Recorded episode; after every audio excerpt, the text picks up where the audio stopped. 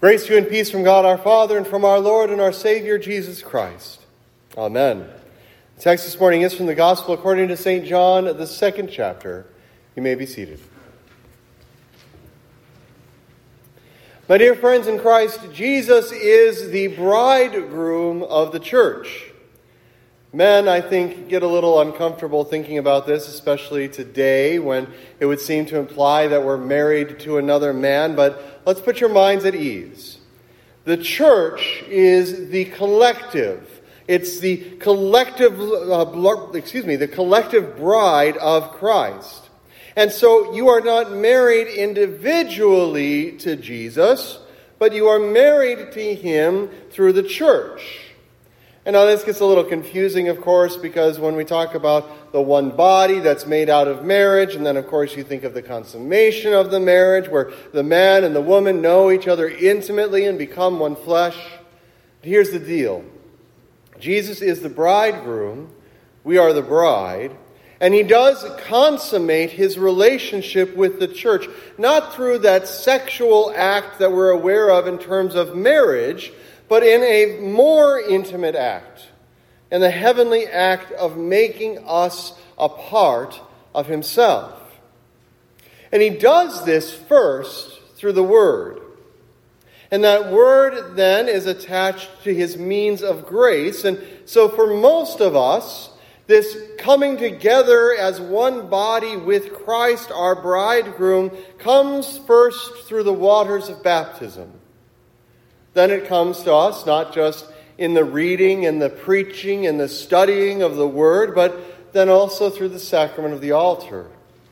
First, the Word gives us faith, then it gives us strength.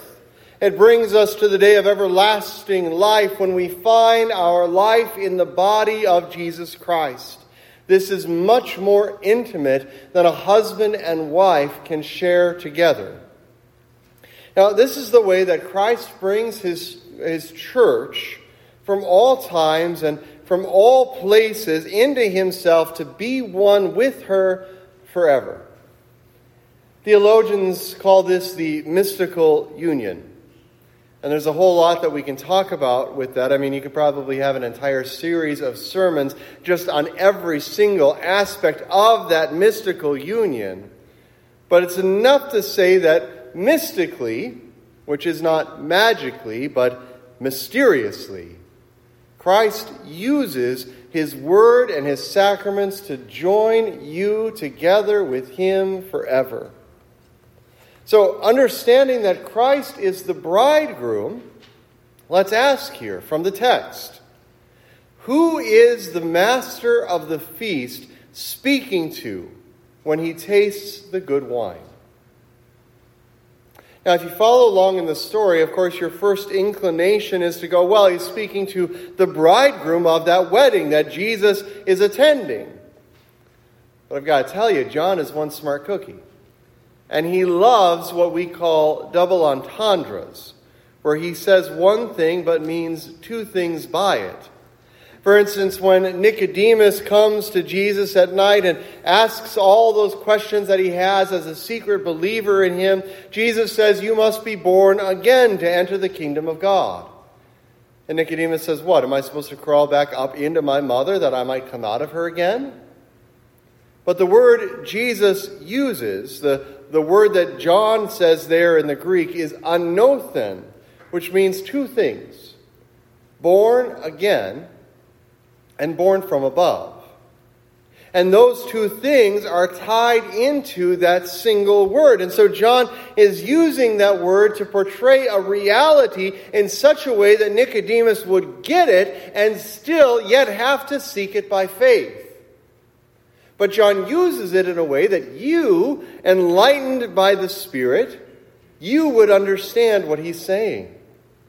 So when John is telling us about this first miracle, this first sign that Jesus performs, he's not intending that you just look at the idea of, well, Jesus did this nice thing with water and wine, and that's great. But instead, that you see Jesus, as we just sang, Jesus is the guest and the host. He's both. We sometimes say the host and the meal. Jesus is both these things for you. So when the master of the feast tastes this wine, it says he goes to the bridegroom and he says, You know, everyone gets everyone drunk on the good stuff first. And then when they run out of that good stuff, then they don't notice the bad stuff. But you save the good stuff for last. You know, I don't drink very much anymore with all my diet stuff, but I enjoyed beer. I liked a good beer, but the honest truth is, it doesn't really matter how good the beer is. You're going to drink the bad stuff. If you can get down two swigs of a bad beer, you can finish the rest of the can. It's just how it goes. The master of the feast has been brought the good wine.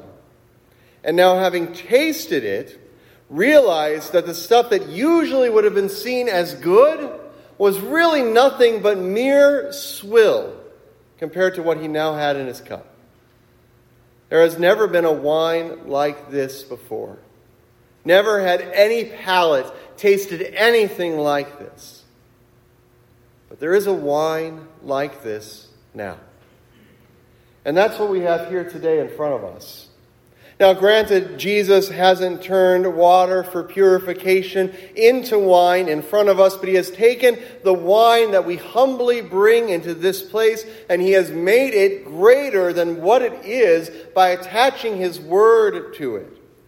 And by his very word, which is very conspicuously absent in the text, by his very word in front of us, all of a sudden, this is greater than anything you've ever had.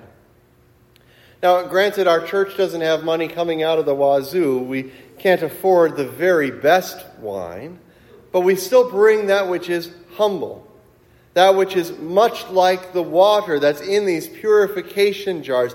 And yet, Jesus makes it magnificent by bringing his blood in this place. Now, notice in the reading today, Jesus doesn't speak a word over it.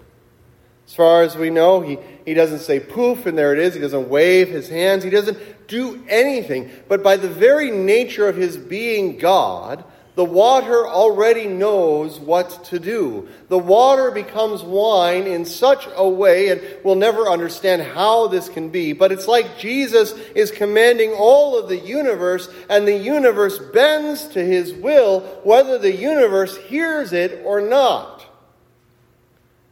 But here in the supper, the will of Christ is not just inside of him, his will is in your ears. You hear the word because he's attached a promise to the supper. That every time we have it, there's something amazing going on here. Every time. And I'm going to challenge you all, and I don't expect any of you to do this, but go to Menards or go to Home Depot, buy one of those big buckets that catches rainwater from your gutters. Start filling that thing up and wait and see how long it takes for that water to become wine. It's not going to happen, right? I mean, could it happen? Sure.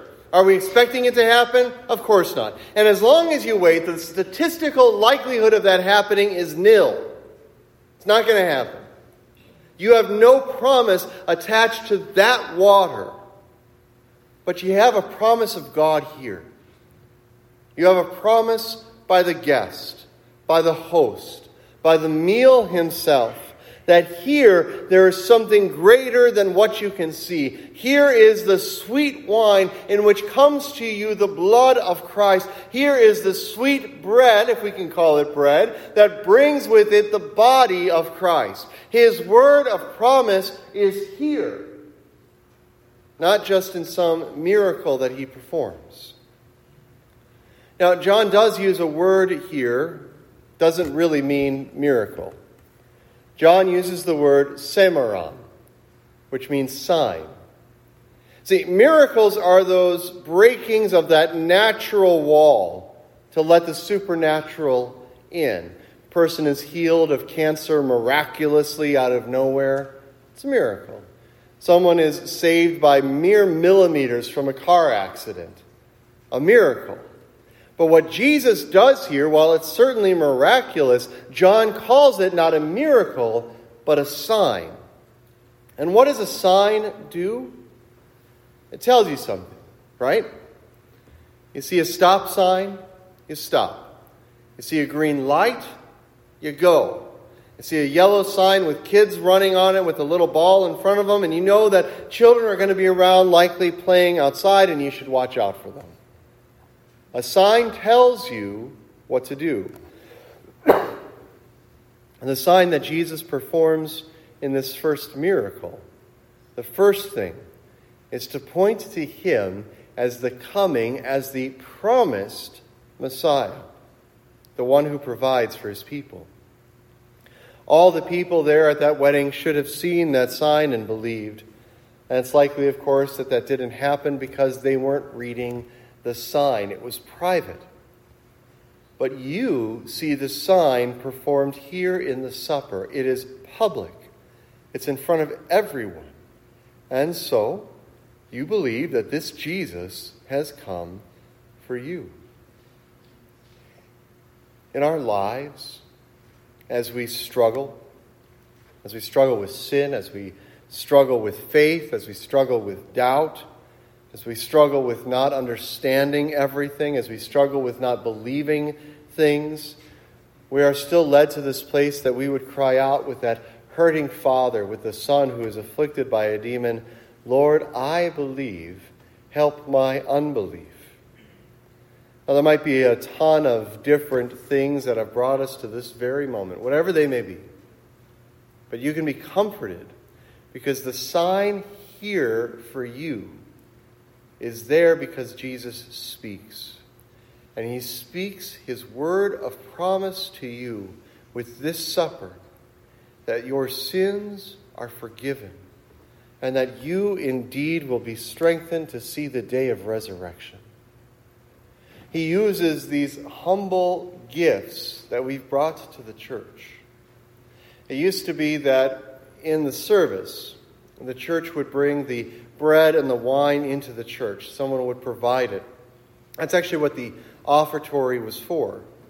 You know that song that we sing, depending on what service we're in, right before or after the offering?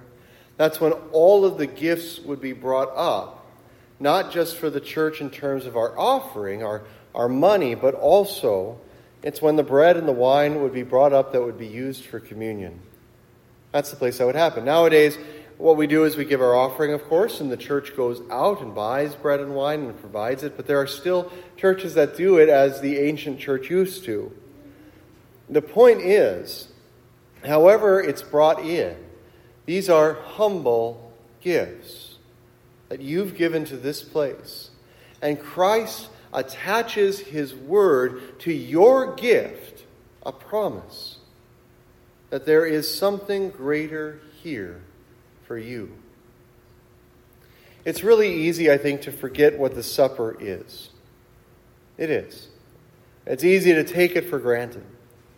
But it's here that every time we gather together in this kind of way around His Word, we also gather around His sacrament so that we know that Jesus is for you, that He has come to you, that He has saved you, that He forgives you, and that He has promised you something greater than all these things that we're going through in our life, greater than sin and greater than doubt. He's promised you everlasting life. We don't just have this ephemeral faith, uh, a faith that you can't pin down, something that's really little more than a feeling. Instead, you have faith in your ears and in your eyes and on your tongues.